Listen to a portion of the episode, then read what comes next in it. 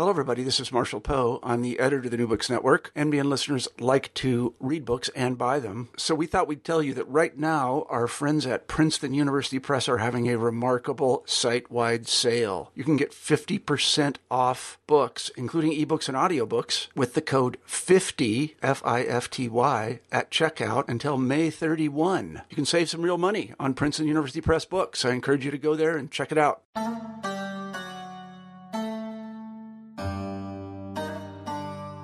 Hello and welcome to a new episode of New Books in Islamic Studies.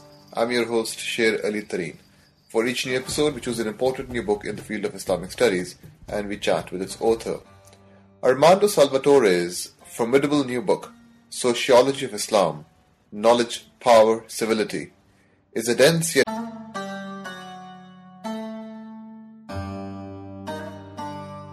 Hello and welcome to a new episode of New Books in Islamic Studies. I'm your host, Sher Ali Tareen. For each new episode, we choose an important new book in the field of Islamic studies and we chat with its author. Armando Salvatore's formidable new book, Sociology of Islam Knowledge, Power, Civility, is a dense yet delightful meditation on the concept of the sociology of Islam. Building on the work of the towering Marshall Hodgson, this book combines intellectual, social, and institutional history with remarkable nimbleness. Among the signature contributions of this book is the theorization of Islamic conceptualizations and articulations of civility in a manner that help provincialize Eurocentric understandings of this concept. Salvatore also traces ways in which pre-modern Islamic articulations of civility transformed in the conditions of colonial modernity. Sure to spark debate, this book will also enliven upper-level undergraduate and graduate seminars in the study of religion and Islam. Here now is my conversation with Professor Armando Salvatore.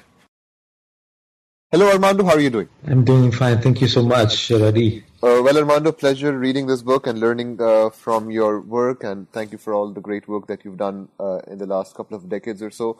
Armando, we have a tradition on New Books in Islamic Studies uh, that our first question is biographical. Uh, could Yeah. you share with our listeners how did you become a scholar of Islam and Muslim societies? Oh, yeah. I mean, this is um, something that uh, requires very little explanation in principle because I uh, I come from the south of Italy, and um, I mean, we are considered by our fellow northern Italians as being Middle Eastern, basically.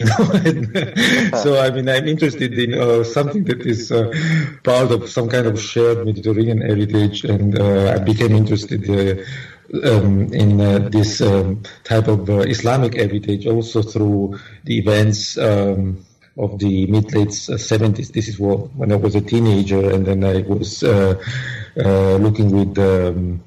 Uh, attention and even passion uh, at what was happening in Egypt, in Iran, I mean, with the uh, revolution there, and also following what the um, Italian progressive intellectuals at the time said about that. And then they were struggling to find right way to interpret what was going on and a revolution in Islamic terms. And then what about, you know, the, um, the stability of the Middle East? You know, it's completely opposite concerns were intersecting each other. You know, one which was, uh, uh, centered on uh, our interests as West, you know, and then the stabilization of the Middle East and so on and so forth, and then the oil crisis and the question of uh, of our welfare, and on the other hand, the, the much more universalistic idea of, uh, of of social and political change. And then I was also reading as a as a as a, as a teenager the um, uh, articles of Foucault on the Italian newspapers, uh, Corriere della Sera, in 1978 and uh, early 1979. He was sent to, to, to Tehran, I mean, to cover what was going on. And uh, uh, that was really impressive because, as, as, as we know, he used some categories like uh, the spirit of the revolution has moved east from the west. So this was basically uh, uh, home ground for me. I didn't need to some kind of uh, exotic projection. I mean, to get interested in Islam. Just at some point, I was so uh, overwhelmed by all these things that when I had to decide what to study at the university, and uh, I, I, wanted to study something which was related to to the uh, non-Europe, non-West, but uh, I was almost tempted to forget about all this and uh, start studying Japanese. You know? but then I, I decided to focus on uh, on, on Islamic and Middle East studies and to study Arabic instead. So, Armando, I was wondering uh, if you could uh, briefly state for our listeners what is the main argument uh, that you try to make in this book. See, yes, I mean, I I think that there is um, maybe one major concern more than argument because this is a kind of introductory to the force, um, and uh, so that there are several arguments. Maybe there is one central concern, mm-hmm. which of course is um, unfolding through several arguments, and the central concern is that when we, we study Islam, which means also you know, the other dimensions like the Islamicate civilization or civility or Islamdom, to use the um, famous um, uh, word coined by, by Marshall Hodgson. We, we are not studying something that needs to be interpreted by squeezing it into the category of uh, um, of mainstream uh, Western-centered uh, social science and social theory. We are studying something that actually should teach us about how to build up categories. And, and so Islam is not just uh, Islam as an object. Islam is a as a strong heuristic function. I mean, it should be an object of research which at the same time becomes central to the concerns of uh, of scholarship uh, in the humanities and social sciences and sociology in particular has a task there because uh, sociology is probably the main, main provider of, of, of, concepts and categories, also to the other social sciences and, uh, humanities, uh, including history. One of the major concepts in this book, which also forms the title of this book, is the sociology of Islam. You spend a lot of time really meditating rather profoundly on this concept and this idea and the genealogy of this concept. So, could you give us some highlights? I know uh, this will require sort of really distilling a very extensive conversation in your book, but could you give us a sense of how you approach this category, the sociology of Islam, in this work? Yes, it's something that I um, already uh, just uh, tried to um, to justify. I mean, the fact that there is a shift, basically, uh, in terms of centrality uh, from from the West towards uh, this uh, absolutely major and central civilization of, uh, of what the West has constructed as, as the non-West, as the Orient, which is Islam. So the, this is the main way I'm approaching uh, the term sociolo- sociology of Islam. Uh, on the other hand, I mean, there is also the need, uh, and this is also something that I tried to do at the beginning in the, in the, in the preface and the introduction to, to make a history, brief history of, of this label, of this field and uh, it's not by chance that I'm, I'm emphasizing some uh, dimensions uh, of the history of the sociology of Islam rather than others, because there is a, an entire French tradition of the sociology of Islam that I'm really bracketing out, and I'm culpable for that. Of course, uh, one always needs to be selected, and I'm emphasizing uh, another um, trajectory which actually uh, brings us um, back to one known French founder of the sociology was Max Weber. Mm-hmm. And, and this, this particular trajectory unfolds through the work, especially of Brian Turner and Georg Stauth, uh, which they started, I mean, in the 70s. I mean, the first author is, is more, is better known than the other, but they also worked together. And one of their major uh, um, joint work was uh, was a book on Nietzsche called Nietzsche's Dance, which is actually, in spite of the title, which very much focuses on Nietzsche, also a way to understand what were the origins uh, of, of uh, Central European social theory and, and, social sciences and the influence of Nietzsche had on Weber.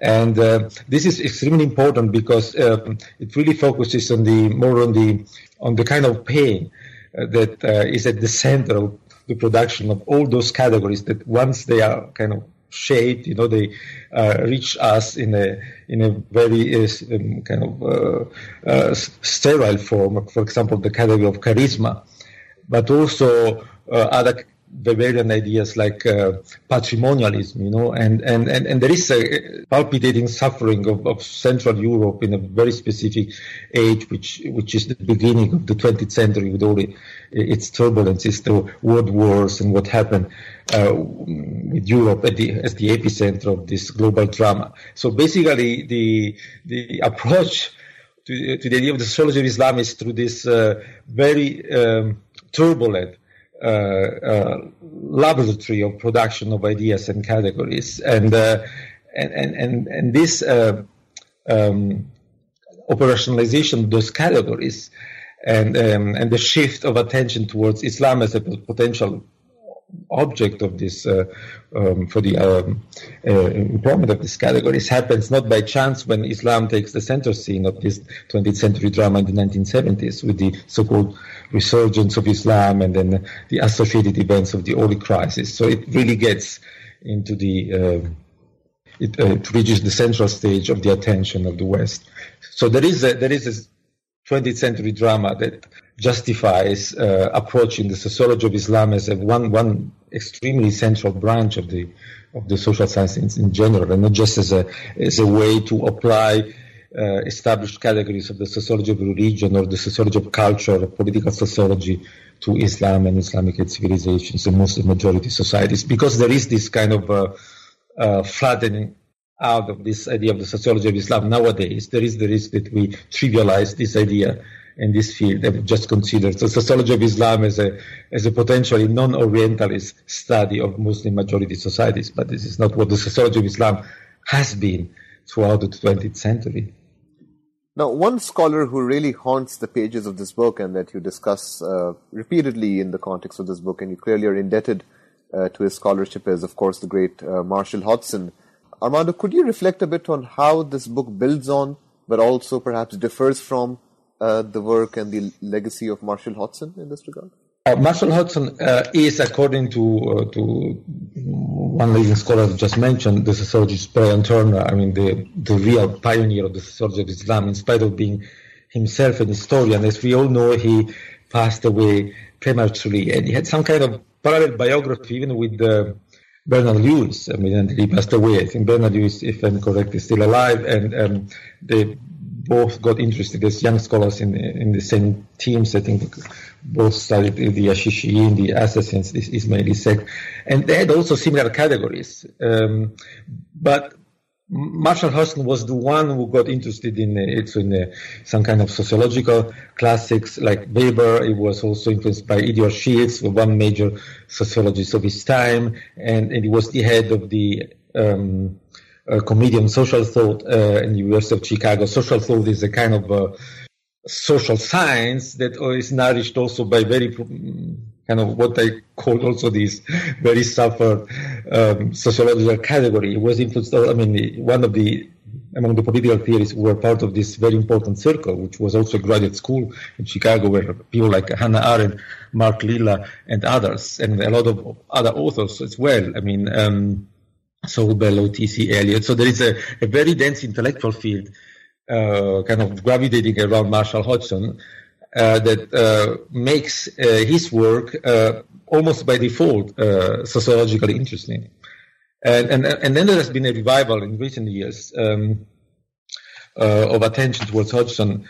Um, for example, a very influential article by Bruce Lawrence in the Los Angeles Re- Review of Books uh, two, three years ago, and by Said Amir Arjomand in the Encyclopedia Iranica, and also panels at professional associations, meetings like uh, MESA and WOCMES uh, dedicated to Hodgson. And um, uh, the difference is that, uh, as in the very early criticism of Brian Turner towards Marshall Hodgson, when in the mid 70s a group of uh, at the time young scholars, including Turner, Talal Asad, Roger Owen, and, and, and Sami Zubaida and others were just taking almost one uh, one-on-one uh, where they were taking on um, uh, um, Orientalist scholars. I mean, like uh, um, like Albert Hourani or, um, or Elie Kedourie and uh, Gustav von Grunebaum, Bernard Lewis, and Marshall Hodgson was the one that uh, the young Brian Turner had to deconstruct.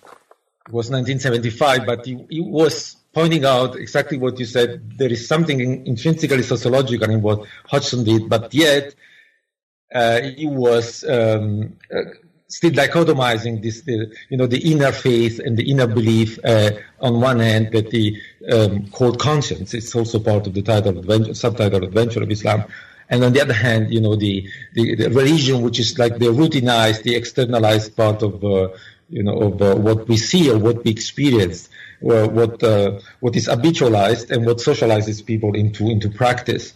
And this is this kind of dichotomization which has been widely criticized after him, uh, also by anthropologists. And this is something that, of course, we we uh, we need to redress in order to make his heritage uh, actual and usable in the in the present in the present context. Now, another category which is very central to your book is that of civility, and one of the most interesting and convincing things that you do in this book is that you present Islamic articulations of civility from the pre-modern and the modern period to really undermine and provincialize Eurocentric understandings of this concept. I was wondering if you could speak a bit to this theme in your book of how you uh, uh, uh discuss Islamic articulations of civility as a way of provincializing Eurocentric understandings and uh, ways of imagining uh, this concept of civility.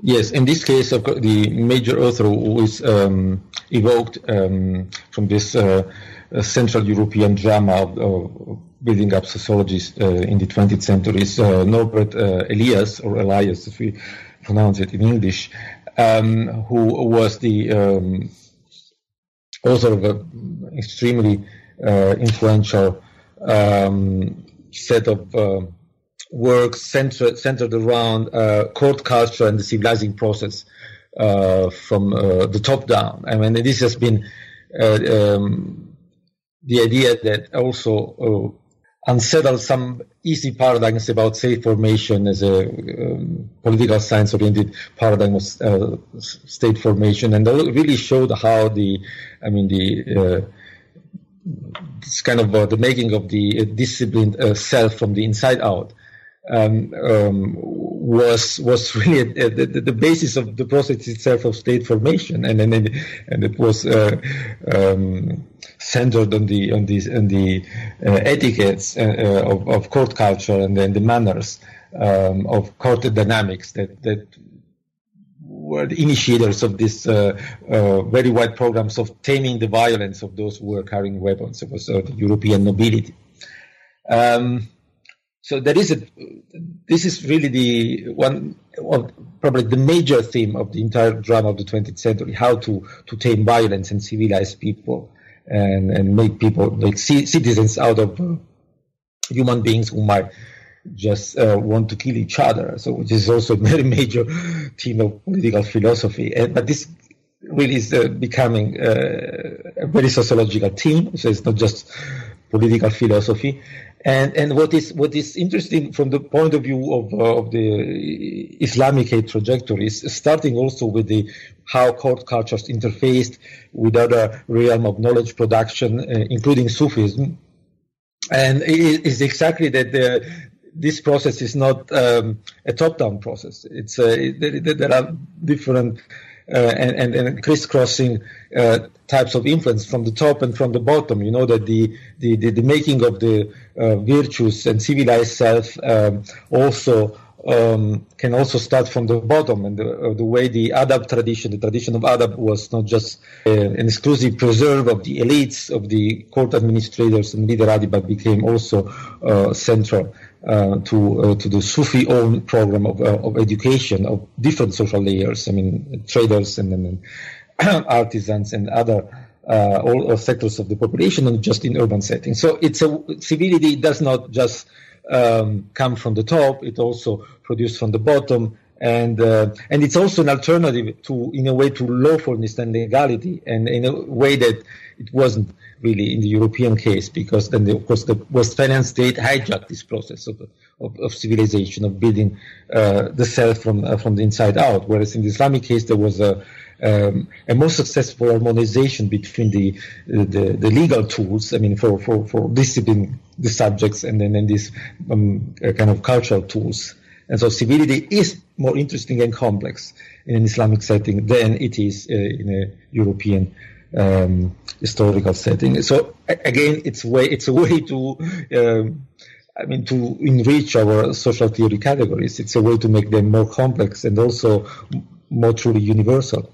Armando, could you speak a bit about another major theme that uh, occupies much of the later part of this book, which is the transformations that happen in these pre-modern Islamic articulations of civility uh, in the modern colonial context. Uh, could you speak a bit about some of the major transformations that you map and analyze uh, in the latter half of your book? Yes, this is uh, one of the uh, points that uh, have attracted most attention, if I can judge from the conversations I had since the book has been published. And there is also a certain level of undecidedness in my own argument, exactly concerning what you said. How exactly do these pre-modern renderings of civility I've just talked about, um, how are they transformed? This um, in this new context, I mean, uh, well, basically, uh, based on what I just said, what the what colonial the, colonial modernity was about was precisely the process or a project of uh, uh civilizing. I mean, the non-European um, uh, populations based on the uh, dictates of this Westphalian form. Um, um, and, and, in this case, you know, there is almost the idea that there is a transfer, not just a transfer of ideas, I mean, from European from the European experience onto this uh, colonial uh, scene, but also um, that the colonial uh, societies, the colonized societies, become a laboratory even for um, uh, accentuating these disciplinary tools that were already part of the of the state formation in Europe since the at least the 17th century. And in this case, I mean, if we follow this this this kind of uh, narrative, we should assume that uh, uh, basically the uh, all main actors, including the elites uh, within Muslim, um, within the Islamic world, were at the mercy of this process. So they were just they were just on the losing side, and they had to bow to this uh, much more powerful um, uh, blueprint of of civility. Um, and with all the racial and even racist implications, of course, of this of this type of uh, uh, blueprint. now, what is interesting that a lot of inherited concepts, including adab, um, they they're clearly uh, subject to this kind of this type of pressure. And then the book by uh, Timothy Mitchell, "Colonizing Egypt," uh, was was uh, uh, absolutely extraordinary in showing precisely this process. So that all these uh, old uh, concepts were, were part of the uh, new intellectual machinery, but they were basically 100% functionalized to new um, to the so-called new order of colonial modernity. Um, and clearly, also since after the publication of this book, this very influential book by Tim Mitchell, there have been some some a lot of other works which have uh, contributed to show that actually the situation was much more complex and that the um, that there was a, as much as in the in the field of uh, legal reform. There was the possibility for example to to fill in a kind of uh, um, article of, uh, of a civil code uh, which had um, you know a heading which was 100% taken from the from I don't know from the French or the Swiss civil code to fill it with the content, which was actually taken from the tradition of jurisprudence.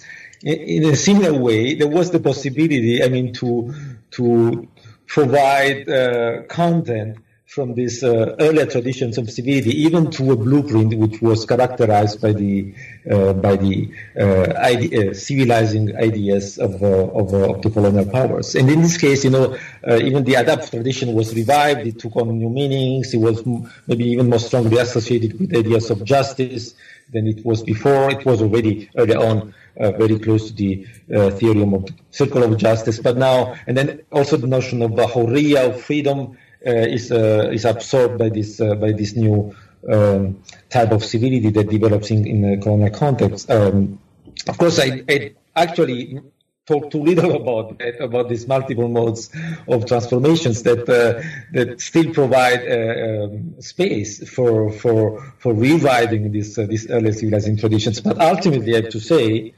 and um, and I'm saying this now because I'm, the book does not go that far, even chronologically, I mean, to say that, is that uh, ultimately, uh, since the uh, Westphalian nation state form prevailed, then all these older um, traditions and time honored ideas of civility um, within Islamic civilizations were ultimately um, kind of, they were like dissipating into, into, uh, into these new uh, political discourses. I mean, even secular versus Islamist. And um, so that as of today, I think the last word uh, has been probably, uh, and it's, it's not very optimistic as a diagnosis, has been rather the erasure of these older forms of civility. So, Armando, as we're coming to the uh, end of our conversation, uh, could you uh, talk a bit about what you're working on uh, these days? What's uh, keeping you busy?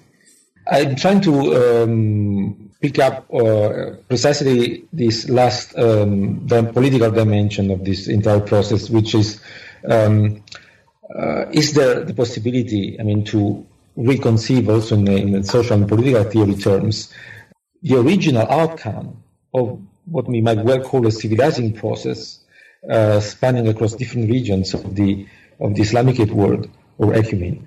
Um, at the juncture between what Hodgson called the later uh, middle periods, which is the correspond roughly corresponds to the um, late Middle Ages, and the early modernity, and in terms of state formation. So, what were, what was the combination of the of the this civility tradition, which had, of course, a very high status at courts on one end, and then new forms of legitimation of the central powers of the early uh, Muslim empires that uh, led to original forms of, uh, of, political modernity before the onset of colonialism.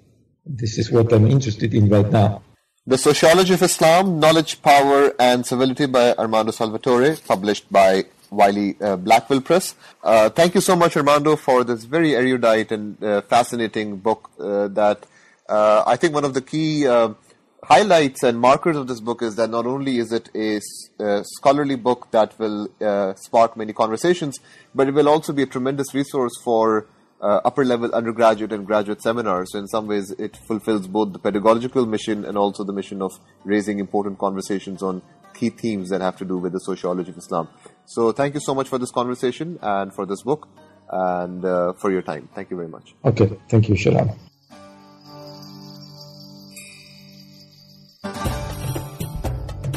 So this was my conversation with Professor Armando Salvatore on his brilliant new book, The Sociology of Islam. I hope you enjoyed this conversation. And I do hope that you will also join us next time for another new episode of your favorite podcast, New Books in Islamic Studies.